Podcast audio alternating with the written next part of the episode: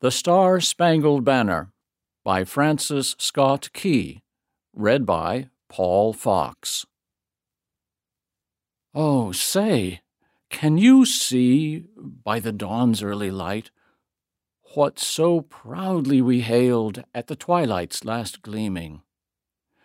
Whose broad stripes and bright stars through the perilous fight o'er the ramparts we watched were so gallantly streaming. And the rocket's red glare, the bombs bursting in air, gave proof through the night that our flag was still there.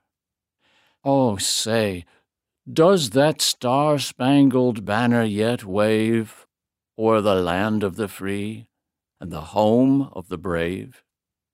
On the shore, dimly seen through the mists of the deep, where the foe's haughty host in dread silence reposes. What is that which the breeze or the towering steep, as it fitfully blows, now conceals, now discloses?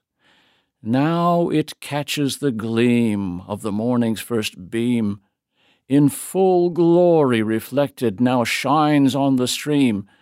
Tis the star spangled banner Oh, long may it wave o'er the land of the free and the home of the brave.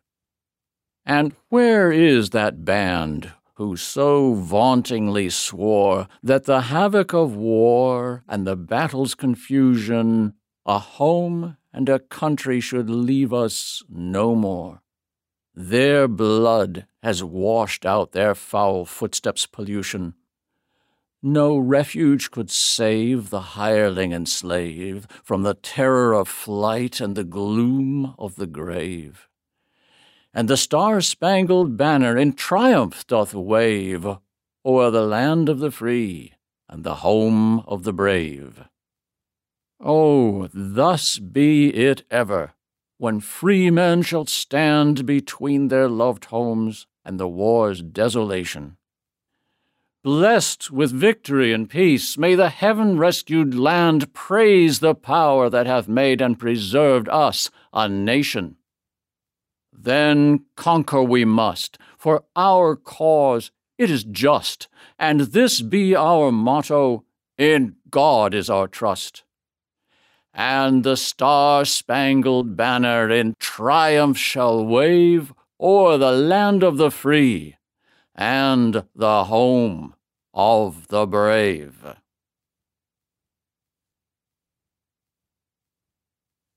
A production of We Are One Body, Audio Theater.